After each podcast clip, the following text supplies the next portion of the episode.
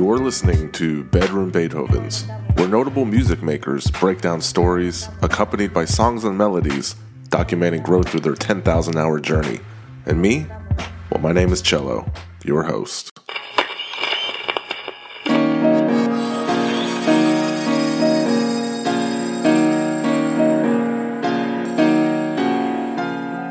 I am a bedroom Beethoven.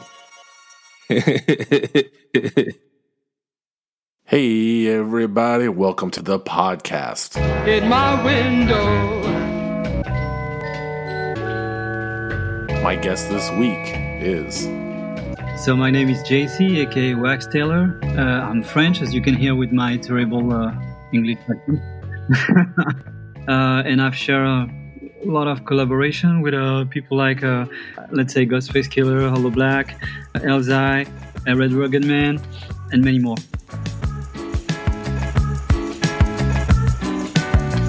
Cut it out like an unwanted hand in the safe. Through my blinds, every man glimpse and tamper with fate. Tune the world out, shift shape, phantom of space. Random thoughts on the canvas, hold your orbit in place. in my window. I keep it cracked open just a little so the wind blow to carry me to places I ain't never been like Indonesia. So at my leisure, I can float above the leaning tower of Pisa without a visa with this uh-huh. procedure. While out on instrumental, simmer down now. Heavy mental, take me away. The cow. Thanks for joining me on another journey of a creative's 10,000 hour journey. And ours begins in the country of France, where someone who has been a part of hip hop culture across five decades joins me in the think tank. An individual so musically gifted, I need to break down to a science the art of what he does. You see, hip hop producers rely on several specific formulas to create sample based hip hop, developed with a combination of analysis. This typology of sampling is a conceptual approach to this repertoire. There are three main types of samples there are structural samples, surface samples, and lyric samples, and each of these types has a distinct function in a sample based track. Structural samples create the rhythmic foundation, surface samples overlay or decorate the foundation, and lyric samples provide words or phrases of text. Wax Tailor would be a combination of all three, especially using words and text from films and movies from directors he loves and admires. Wax Tailor is someone that needs to be in the studio, a bedroom Beethoven, if you will. He needs the right equipment to hear the right sounds, which in turn produces the right music. But before we dive into his story, I urge you to visit the website bedroombeethovens.com for all the info, past episodes in one neat little hub, and of course, wherever you get podcasts Spotify, Apple Podcasts, Stitcher, you know the spiel. Like, comment, subscribe, all of that. And I ask you to do that because it's a free way to help boost the algorithms and visibility of my podcast so more people listen, which in turn means more guests. Bigger guests? Who knows? More opportunities? Maybe. And also as a bonus, Ilu Iboka, esteemed music producer and composer, swings by to add a layer to the COVID 19 crisis because once upon a time, just a wee bit before the world was on lockdown in Cape Town, South Africa, Wax Tailor and Ilu collaborated, and I thought it would be interesting to find out how the very last close contact musical session went before we all returned to our respective corner in our rooms, all alone, drinking coffee, and waiting for this to be over with. So, shout out to Ilu. It's very humbling for a guy in the United States like myself to have Wax Tailor from France and Ilu from Cape Town to call in and we can craft these musical stories.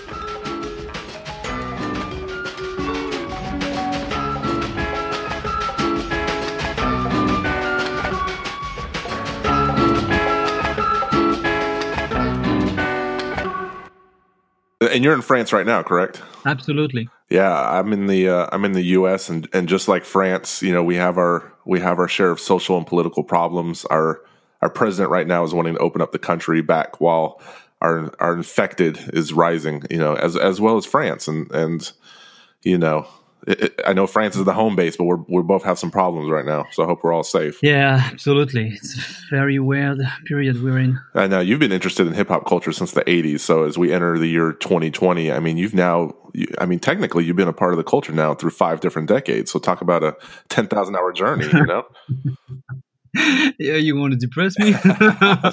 well, just just to give you some context, you know, you know how like when you discovered hip hop, it was a period of studying and learning and a lot about the music, and I think your radio show went mm-hmm. hand in hand with that, and that's exactly what my mission is with this podcast because I felt all those meaningful radio stations kind of went away, and there weren't many audio programs that just talk to people one on one where each episode is a building block to learn more about creating, learn more about music, and ultimately about life. Yeah, that that's exactly what I was doing when I was uh, hosting this this radio show. It was really about like this love of the music and how to share and just help people discover some some stuff at, at a different area when we had no no internet, no no nothing, no cell phone, no no. So it was just something else. Yeah, but I just I love where I can talk to people who are like, oh, you know, when I I heard a song when I was eight, and now it's what I've been doing my entire life. I have a body of work and I make a living out of it. I always think that's fascinating. Yeah, that's exactly uh, my, my, kind of story. Like, uh,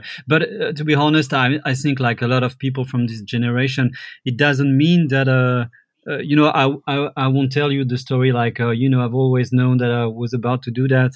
Uh, it's clearly not the story. The story isn't just like uh, I like to talk about accidents. You know, the the good accidents when you you gotta you discover a culture, something there is a shock, and um, you don't know exactly. It's it's always kind of weird to think that um, you've had this meeting with a culture that is coming and that was born so far away from your own country, from uh, everything around you, and just at one point there is uh, something that make your life change about that. Well, if you were hooked at such a young age, why didn't you learn the music? Because we're on the street as you can't read a score.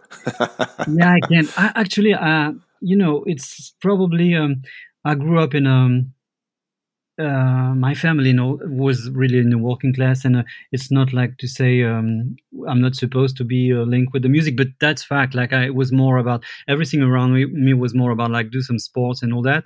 So it was not really um, about this kind of culture. And then um, I, I, I think I really came into the culture, uh, uh, into the hip hop culture. I always talk about that this way. Like I never say like rap music I, I, really talk about the hip hop culture because I think the first door was not like a, being a, a beat maker, a composer, whatever. It was just about being part of this thing. So um, I remember that the first uh, door for me was the the break dance. Uh, because uh, that was the thing of the period. It's, we had a TV show in in '84 in France was kind of the first time uh, we we had to something kind of mainstream, but to discover this culture. And as you can imagine, it just uh, disappeared about six months after that because for those people from TV, it was just about fashion. So, uh, but it was like a, a, first door, and I was very uh, obsessed about that. And then it came back with the the music and the graffiti and everything and so I, I, just wanted to be part of the hip hop culture.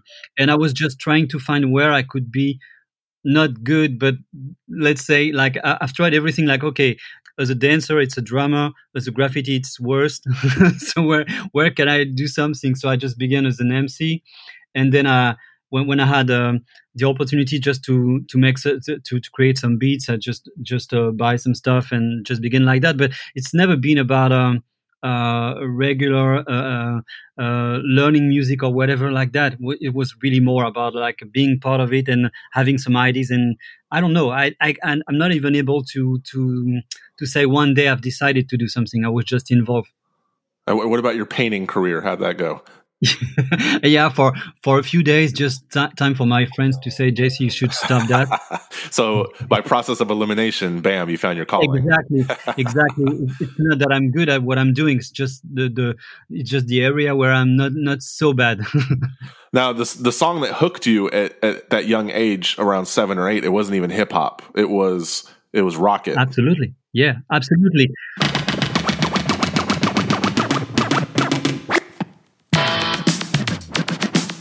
But but like it's it's kind of cliche and it's like uh, the first, of course, it's the truth, and then also it's like a, uh, something that uh, a lot of people from my generation concerned with this culture uh, would, would probably say the same thing because it was such uh, something from from coming from nowhere. Like, what is that? Like, uh, I just remember about what is this kind of sound, and just trying to when this thing appeared, I mean, we were just trying to re- replicate something and be, what, what is this kind of sound? So it's really a, an obsession about that. I, I find it funny because uh, when people mention Herbie Hancock, they think greatest jazz musician of all time, but that song was yeah. quite different to what he became famous for. That song almost birthed scratch culture, wouldn't you say? Yes, exactly. With Grand, Grand Mixer DST and. Uh, and it's it's funny because at this period I had no idea about Hancock as a jazz musician.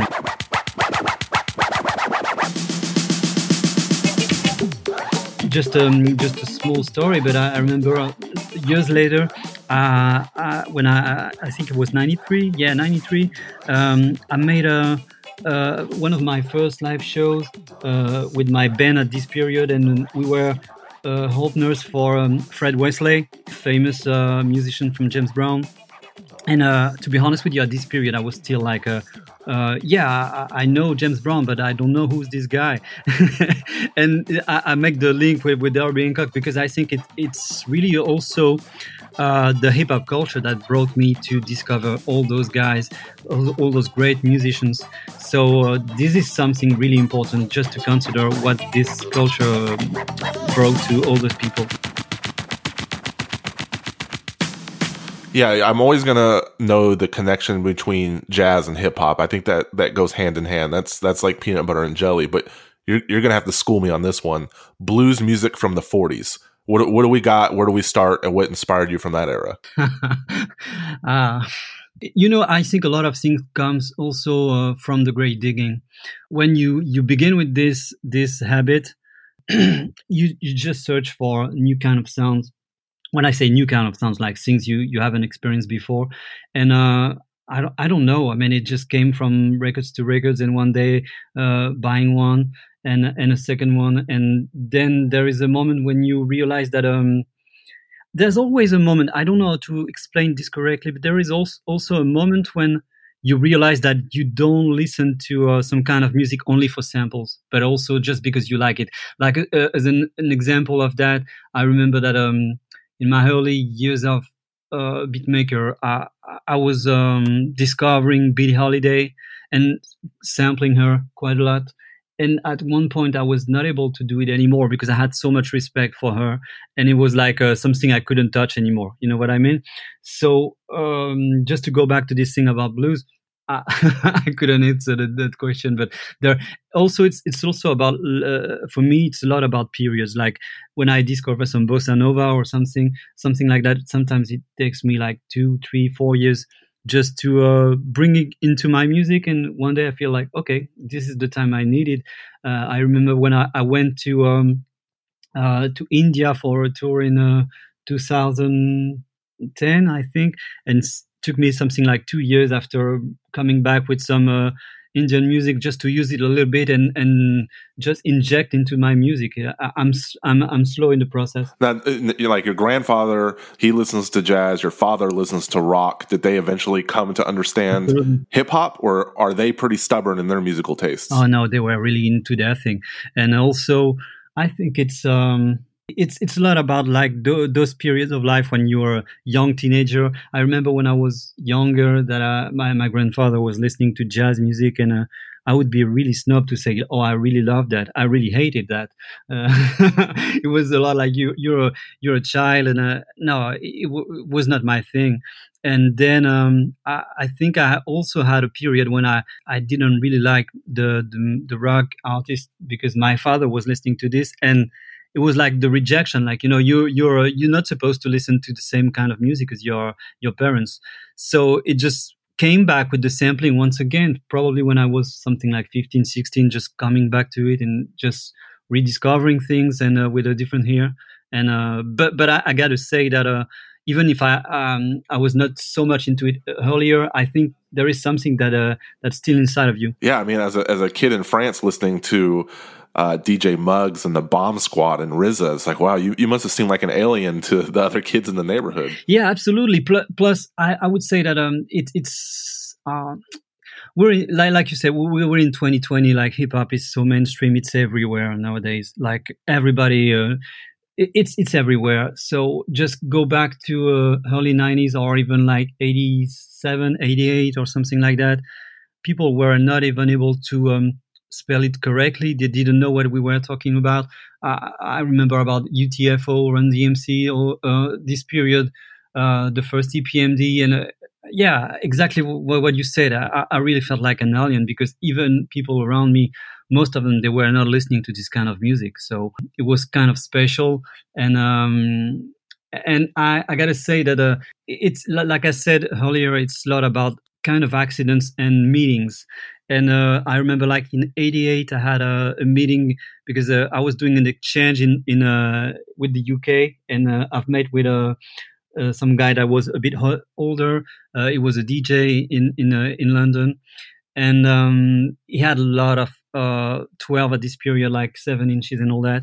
And um, it just introduced me to a lot of things that I didn't know. So it just brought me to another level about coming back with some tapes and discovering a lot of uh, of 12 at this period and um and uh, it, it, it, just uh, brought me into uh, something even more, more, weird for people uh, around me. Well, now you have this knowledge of hip hop, and you have now this this knowledge of how to make music. There's also the factor of how you create, and there are albums like "In the Mood for Life" where you have to physically visit different locations in the world in order to achieve inspiration for sounds, songs melodies, what have you. Since we're in a social lockdown right now, have you been having trouble being creative? Yeah, I'm not sure that it's really uh, so much about uh, being locked because some some friends of mine uh, they, they, they they came to me and uh, say like a joke like uh, you're not you you you're probably not so uh, impact because you you you live a part of your life like that like being in the studio and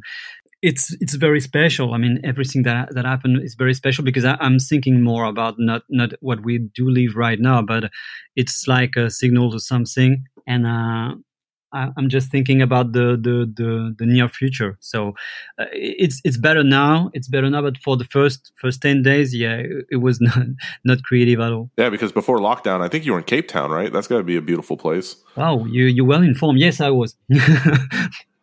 The moment I am referencing here, where I mentioned Cape Town, Africa, and the interesting notion of being able to collaborate with someone right before a pandemic hits, well, I was curious how those series of actions were set in motion. Eliu Iboka started out as a songwriter, a music producer making EDM and hip hop, but he's so much more, as he's also worked extensively film composing both locally and internationally, coupled with formal training in the Jazz Academy. So the studio that I'm referencing is one that he moved into, allowing him to work from start to finish in both production and recording in his very own studio. So I invite him on the show to talk to us about this experience. Hey, Cello. Uh, thanks for having me on your show. It's a pleasure to be here. Pleasure to have you, sir. It's also a pleasure to talk about working with Wax.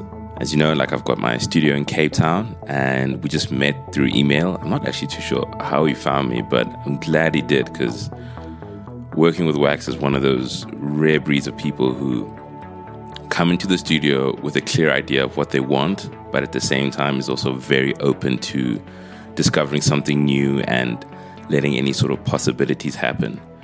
And what was also impressive is that we were working with a singer who who, actually performs in the street as like a busker, and he was able to just be really patient with her and sort of like help guide her through the track and what it needed, and which is a really difficult thing to do because being able to record in a studio is not something that happens instantly. Like it does take time. It takes a certain level of understanding of the systems and working with like a click track and all these technical things. And in my own experience, I've seen a lot of like really good players struggle in the studio environment. So it was great that he was there to support her because um, they they had only just recently met, and so beyond just meeting Wax, just watching him work was really great to see.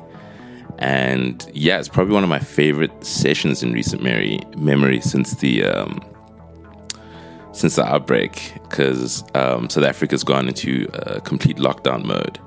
But I've been quite lucky in that I don't just have a studio and I also do production work, I do composing work. So, luckily for me, I've still been able to keep busy and, of course, um, keep food on the table. But it has been a struggle, but I always tell myself that um, I didn't get into this business because I thought it would be easy. You know, I got into it because I loved it, and despite all the challenges, even when everything was fine, I still wanted to do it. And so, this is just one of those new challenges that we have. Art, we as artists and people in the creative industry have to just adapt to, learn to deal with. But I think more importantly than anything, is just support each other. You know, if you have a studio and you can help people record, help them record. You know, if you um, are a performer and someone needs help or in addition to their tracks, then like help them with their tracks. I think now more than ever, it's important just to stay positive, keep working with people, and keep the creativity going because that's why we're all here anyway. Yeah, it's it's a fantastic it's fantastic town and it's very um, it's fresh and uh, it's a good inspiration. And uh, with that being said, if anybody wants to reach out, you can find me on Instagram at Elu Iboka. That's at E L U E B O K A. Hope to hear from you guys and keep an eye out for that new Wax Tailor. Thanks, Cello. My man. Everyone be sure to check him out.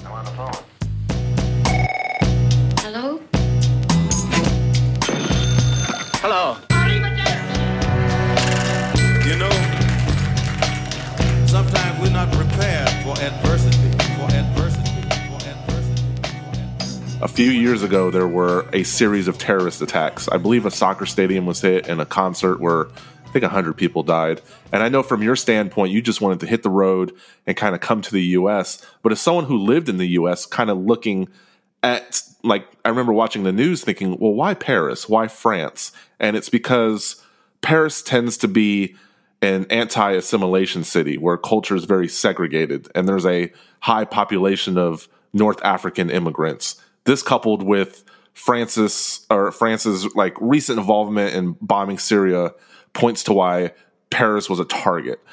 Was there any truth to that? Like, what do you think the real reason is where people are on pins and needles over the last few years where they can't even leave their house and enjoy music in public spaces anymore? Wow. Mm.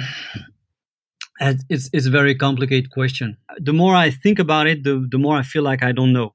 You know what I mean? Like, uh, it's it's a very complex question. It's a very it's not to avoid the question again, but uh, it's a it's a very complex question. The, the, those things that happened in, in France in 2015, they that was um that was something uh, a big trauma. That, that was a big trauma in my country. I think JC. I, I think the, I think what I'm asking is is like because I'm stuck in the U.S. The only way for me to get news about it or is to watch the news, and simply should Yeah. should I even should I even listen to the people on the news? Are they giving me the truth? No, no, no, absolutely not, absolutely not. But it's not to say like U.S. news are are are, are fake news, like your president would say.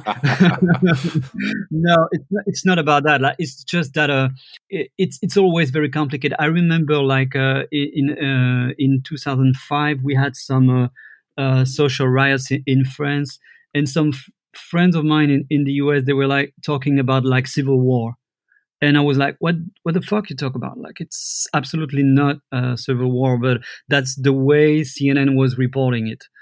Actually, it's always more complicated than that. But what happened at this period was um, just the result of something that comes from far away, and uh, it's it, it's not easy to to to answer this question because what I could say is not like the truth. It's just my my vision you know it's like uh, nobody got a, got a, a truth about about this fact but um I, I just think that it, it comes from from far away and uh, yeah it, the, the thing is that this is the kind of question i could take like 15 minutes to, to answer.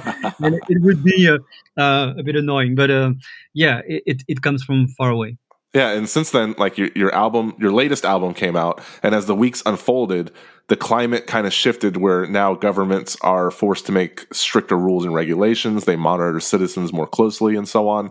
And there was a great solidarity between Muslims and other French people, and, and racism actually lowered by any beats necessary, by any remix necessary. Those were literally the soundtracks for the nation healing. It captured that moment in France and US history, and it's a powerful piece of art.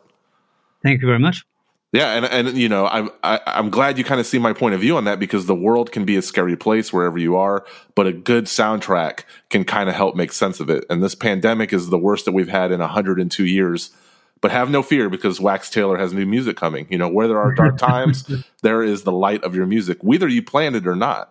So, I mean, you must be experiencing slight deja vu a little bit. Yeah, a, a little bit, but um, it's it's oh, it's it's also kind of very different situation. And uh, R.I.P. to Ty, R.I.P. to Manu Dibango, and I, I just really hope that. Uh, Damn, this is, this is this is so sad, man. This is this this. Uh, I had the chance to to meet that the, this great musician, and um, yeah, it, it's it's a sad period. Everything that we we live is, is fucked up at the moment, but be, beyond uh, beyond the situation, the, the, those people passing. It's just very sad. I think uh, when this pandemic gets lifted, uh, I think another documentary is in order because you documented stores, uh, vinyl record stores in the Midwest and the East Coast in the U.S.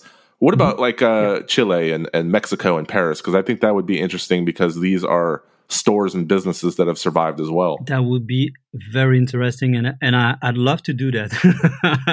I'd love to do that. It was just like, let's say, it was an opportunity, and also uh, I've done it in the US because the situation is different from uh, France, for example.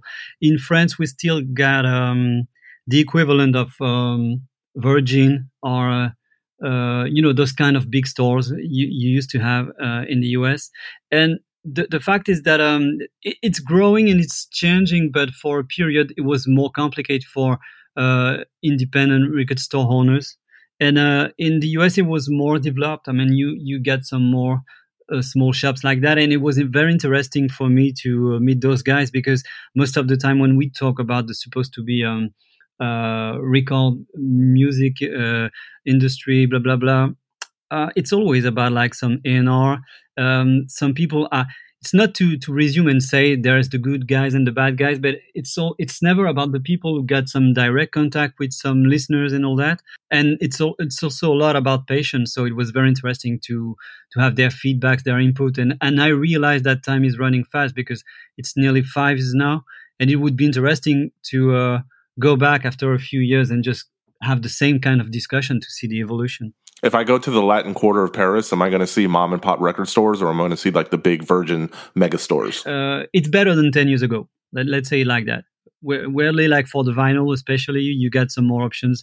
Uh, you know, in my hometown, for example, like uh, it's a small town. We're like thirty thousand people, and uh, uh, we had no record store for twenty years. And there's an independent record store open for two years now. So it's great. Well, in the in, in the night, like whenever I, I, visit these record stores, they always have sections, and I know you hate the stamps like chill wave and trip hop, but in the '90s, like whatever you want to call it, but the albums that the mainstream considered paramount to the sounds of the '90s, like uh, Tricky and DJ Shadow, Portishead, Massive Attack, were these were these in your uh-huh. opinion were these really the quintessential groups, the sounds that should have received the credit for that? Were there other bands and singers that are underrated that maybe didn't get the exposure or accolades that they deserved in that time? Um, okay, uh, those those you mentioned, there is no discussion, right? So. Uh, From a commercial standpoint, no, I, I, don't think there is. Yeah, yeah but, but, there is. For, for me, there is no discussion when we talk about like Portishead, like Tricky and uh, Shadow and uh, those guys. And yeah, the, the only problem I got with this stamp, uh, this is supposed to be a trip hop scene, is that most of the people I know uh, who are supposed to be the more famous trip hop artists, they don't really like it so much. Like uh, you talk with Geoff Barrow, I know that he's not a huge fan of the trip hop thing. Uh, Trick is not a. He, he, I don't think he consider himself like that. And then the problem for me is more that we, you've had a lot, and when I say a lot, it's a lot of supposed to be trip hop artists that were more lounge music, like music for elevators and uh, that's my main problem. I, I, I, could resume that most of the supposed to be trip hop artists I really love. They were just guys coming from the hip hop culture once again, like beat makers, uh, just uh, trying to do some different kind of moods and. Uh, I don't know. It's um and about the question like uh, underrated. Mm, I don't know. I, probably, but again, I'm. It's kind of weird to say that because people always think that I'm. Um, I, probably I got um, uh, I know more uh, about this kind of scene, but uh, I'm much more in, uh, involved into um, the the, the hip hop culture. That's interesting. Yeah, I I guess that's the biggest misconception, and I think you're and I think you're absolutely right because in the U.S. I'm even guilty of this. I don't know the difference between trip hop and lounge music. It kind of bleeds together, and and and I. And I, I think you, you know I think Americans might be a little lazy. Like you know, if I approach a random stranger on the street and I say, "Hey, are you familiar with Jennifer Charles?" It'll probably be met with blank stares. I would have to go, do you know Del the Funky Homo yeah. Sapien? Okay, do you know Deltron? Okay, you know the producer of that group? Okay, well he did a side group called Lovage and she was yeah. in it. And then by then I'd probably lose them. Yeah, yeah, absolutely. Uh, absolutely, you're right. And it's it's um it, it's a lot about this this thing uh uh when you talk about a uh, you said like uh, I don't know exactly what is trip hop or uh, the, the again I, I I'm not I'm not even sure it's so important. I can understand that some people make some confusion, and um, you you mentioned people like uh, Dan the Automator. Uh, for me, uh, it's much more. Uh, i feel much more connected with the with, with him for, for but because of everything he did and where he's coming from, and uh, I I would probably put RJD2 too, uh, or the first album, and I got great respect for RJ. You know, like uh, I think we we got a lot of in common. Yeah, he was actually on this podcast uh, a couple weeks ago. Oh yeah, yeah, and and you know he was talking to me about um, he has a young son. And they were Man. listening to uh, Black Sabbath, and his son is able to distinguish the chord changes. And I think we concluded that young kids are probably more music driven than lyric driven. So I thought that was really interesting.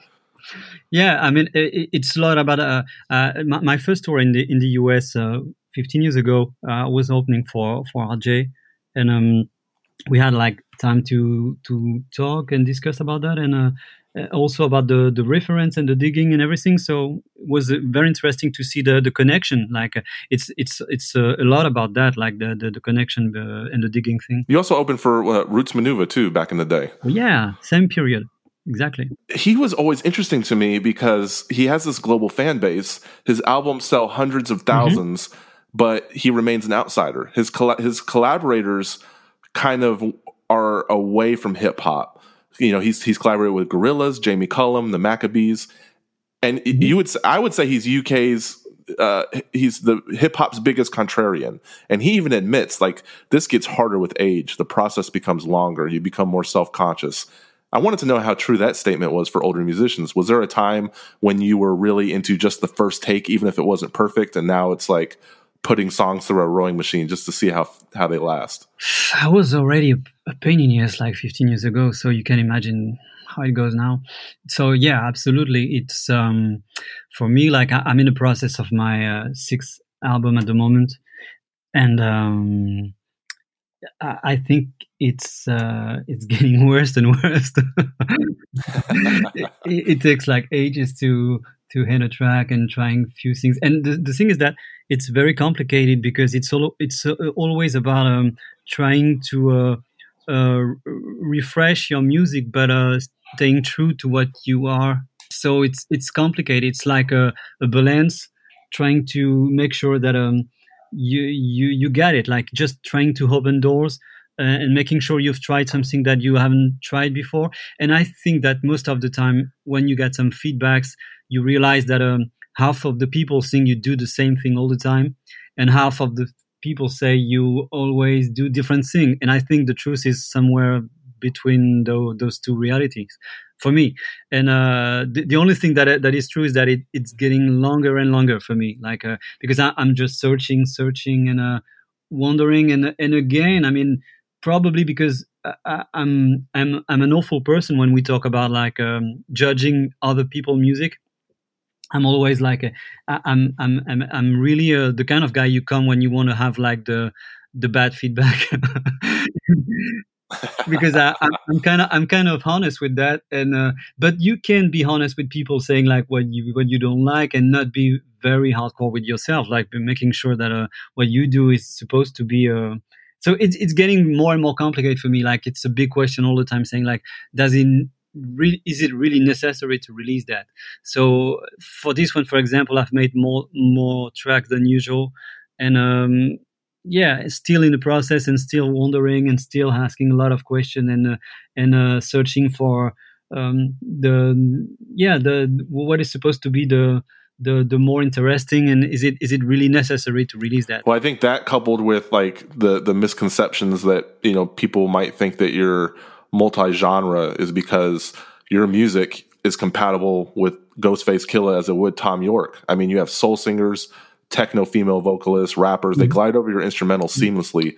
Does that does that make your job more difficult as your creative limitations loosen? Because uh, for you know, like you take someone like Green Day, they don't have to worry about collaborating with 2 Chainz because their sound fits in a certain lane. Whereas you you can take your music in many different directions. Yeah, you're right, but it's it's um it's my greatest luxury and my uh my worst nightmare at the same time because um as you can imagine um, it, it is just about what you feel like. You know, let, let's go back to uh, like 20 years ago. I remember when I, I was ending my uh, collaboration with the band, the, the, the rap band I was in.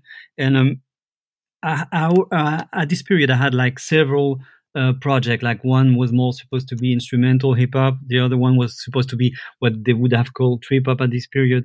And I've just realized that um, I was just bored with this thing about uh, one kind of project, one other kind of project. And I was just thinking, music is life, and for me, life is about uh, who you are, and you're n- you're not only um, again what, what i'm saying is not to judge people who do like strictly uh, one kind of music and i got i'm a huge fan of a lot of cats like that but i just feel like uh, I, I, really need those different kind of moods. I'm, I really, really need to. I, am very happy when I can walk with Jennifer Charles. Uh, I'm very happy when I can walk with Ghostface Killah. Yo, another day, another dollar. We live legendary. Travel the world by any means necessary. Fresh wallabies, black suede Gucci robe. X marks the spot, and I travel the globe. Hit the road, splash the universe, university. They call me liquid ghost. I move like mercury. No hurting me. I burn to the third degree. How much you take to burn that formula? Just very different things, but uh, those things are part of me. So. Uh, I really need to find a balance and create something with that. And a lot of people might say, well, why not French vocalists? But French is a language for yeah. literacy, right? Oh, yeah. I think it's the best resume you can say. I mean, that, that's my, my point of view. Again, like, uh, it doesn't mean that uh, some people are not doing it well. Uh, I'm just not so comfortable with that. And um, the other thing is that, uh, as you can hear when we talk, my English is disgusting. And no, no, no, you're good. and, and, it's uh, and it's uh, the, the good thing is that, of course, I understand English when I, I listen to, but it's not my my um, my first language. So it's very easy for me to take distance, and the distance make words music. Uh, it means that uh, you don't focus so much then about the lyrics once we've talked about the lyrics and i've realized sometimes like i got some tracks that people love a, a, bit more than others. And when they know the lyrics, you're in, you're in a show, and uh, at the first row you see some girls and they're just singing the lyrics, and I just watch them and I just feel like I couldn't do that. because for me it's just some material it's like uh, uh, just the way i'm when i'm mixing the track with the vocals i'm not focusing about what the, the mc is saying at this moment I'm not focusing about the, what the singer is singing. I'm just focusing about this vocal instrument and where I'm supposed to put this vocal instrument into the mix. Yeah, if I go if I go to your Spotify, like the top track by a landslide is Que Sera, uh-huh. and I know like if you, if you're in an interview, a lot of that that song is always going to come up. So I want to ask you because I think you can understand this. If you consider Nas to be one of the top three rappers, then you're familiar with his discography and you know that his work is always going to be compared to Illmatic. He he can't get away from it.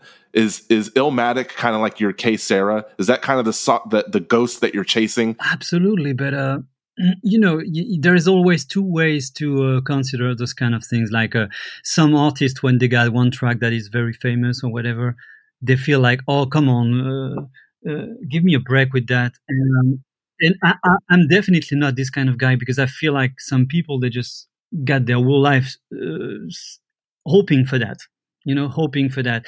Plus there is something else about th- this track. It's always the story around and uh, how things uh, happened. I remember that um when when i was in the process i think it was 2003 when i was working on this track. And uh you know you were in a studio and uh, you're building something and there is a moment when you just stop and you feel like shit there's something. And uh, i remember that the first thing i had in mind because it was the period when we begin to have like some big troubles concerning the the sample uh, cl- clearance and all that. And i was just thinking uh, because i had this Dermot sample and uh, i was thinking it's going to be complicated. And, and i was not into the the the good side of oh this is dope uh, i like what i'm doing. I was just thinking shit it's to be uh, some some complicated track and and so uh, I just searched for for the contact uh, of the publisher who's, who's, who's in charge, blah blah blah, and then I I, I wrote a, a, message just explaining what I was about to do. It was my first release, like auto production on this project, and uh, I think like 20 minutes after I had an answer, like uh, uh, "Go ahead, uh, good luck for all, love, Galt." You know what I mean? Like this is insane. Like we do talk about like a fucking genius, just anything like that and uh, and then uh, I had the chance to be in contact and talk with with, with him and family. And um, I mean, it's it's a it's a good story. To make it short, it's a good story. It's uh, it's I've been lucky to do that. Like the first time I came to the US and um, uh, for for touring in, in California, I remember the first first bar I came into. They were listening to Que Sera.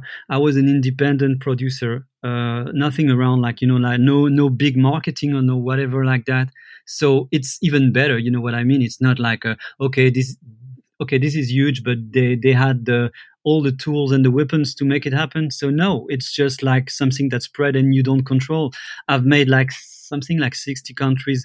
Sometimes I do. Uh, I'm invited to go and play in a country like most of the people they don't know about my music. They just come because they're curious. And they, they enjoy or they don't enjoy but they most of the time they just discover every track. And the moment i play Que Sera i can see in their face like they don't know the name or whatever but they've, they've heard the track. So that that's great. And uh, i think it would be like uh, the wrong lecture to be like, oh shit, don't don't talk to me about the, the case. I'm just happy with that, and I'm happy to play it. And to, I, have never felt like, oh no, I don't want to, on this tour. I don't want to play Que Sera because it's boring. I just feel like it's it's uh, a good moment to share uh, with some with people. It's uh, it, and and also there is something very important. Uh, I, I, really believe that um for for for weeks, for months, for years, uh, you get some tracks. You walk in a studio. You you you craft your tracks and everything and uh, at one point you just release your music. And the moment you release your music it's not completely your music anymore because um, you realize that uh, especially with years passing people just send you some message and it's all it's a lot about uh, their own experience like uh, uh what it means for them wh- what they were doing at this period of their life all those stories. So um, Que Sera is a strong track for that I love that, man. You create something and then you release it, and now it belongs to the people, man. I, it doesn't get any better than that. Um, I think that leads me to present day, JC, where you're dropping something new very soon. And don't worry, this airs after mm-hmm. May 27th. So, any uh, any details, interesting creative processes behind the shadow of their Suns? Uh, if there's, you know, I'm sure there's something on that record is is going to catch fire. It's going to be very huge, very big. I saw the video. I heard the lead single. So you know, you have the floor. If there's anything you wanted to, to tell the people, it's been something like maybe five years that um, I've been brainstorming a lot about um, just just just thinking about the world and everything. And it's very complicated as an artist because I don't want to be like um, giving lessons to people. You know what I mean? Like singing like, uh, "Here's what you should sing" or whatever. But um, uh, it's not it's not about giving lessons it's just about giving to think. And i think music art whatever it's a lot about that like just opening doors and uh, with the your your uh, imagination and everything you want to inject just uh, inviting people to um, to sing the world. I don't know how to express that correctly but uh and this album i'm working on it's a lot about um there is a, a kind of political uh angle but not like again to give lessons to anybody just to uh um, just to to to say something like uh, open your mind, open your eyes, do something. We we need to everybody we we need to change something. So I, I don't know how people gonna receive that. I'm working on it, and um, again, it's uh, the good thing also about the music is like it always gives a lot of um, doors. Some people are, you know, I remember about as an example, like my fourth album, like uh, Dusty Rainbow from the Dark. Uh, it was very personal. It was a lot about a story and, and everything. And I've realized with time that some people they were very very concerned about the story and everything behind it, and some other they were completely um, about the music and only the music. I'm really okay with that. Like uh, it's just a like, like I said earlier, the, once you release the music, it's not it's not so much your music anymore. It's just about the, the everybody's experience. So I don't know what's going to be the experience with this one, but uh, it means a lot to me. I've been working for two years something on, on this album, and uh, I'm supposed to release it like early uh, 2021. You know, Celine Dion has the best selling French album of all time. I need you to break that record, man. I'm rooting for you. that needs a change. thank you, man. I don't. I, I'm not sure it's gonna happen, but thank you. I'm putting it out there in the universe, man. So, uh, but I appreciate you being here, man. Uh, I've, I've, been a fan for a long time, and uh, it was definitely a pleasure to have you here. Real pleasure for me. Thank you very much.